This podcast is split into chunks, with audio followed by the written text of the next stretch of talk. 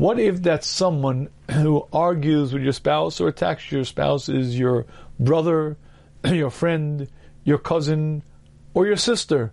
What do you do then? What if it's a family issue and your sister has a real taina against your wife and she complains against what your wife's doing? And what if you know that your sister is right? Gentlemen, it is you and your spouse against your sister. You and your spouse against anyone because you're a friend, you're a support. Your first priority is to your spouse. But here's where things get very, very interesting. What if that someone who attacks your spouse isn't just a brother, sister, friend, or cousin, or even an uncle?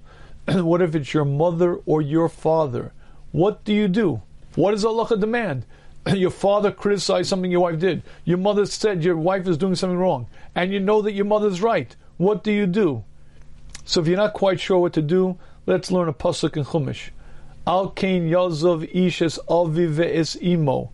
When a man gets married, he leaves his birth house. He leaves his house of origin. He leaves his father and his mother, the v'davak bi'ishto, and he clings to his wife. Your first priority is your wife the closest relationship is the marriage relationship. your first priority is your spouse, and that is your number one obligation. You're obligated to support, to help, to aid, and certainly to defend your spouse, even if it's your brother, your uncle, your mother, your father. I don't care. If the entire world says your spouse is wrong, it's you and your spouse against the world.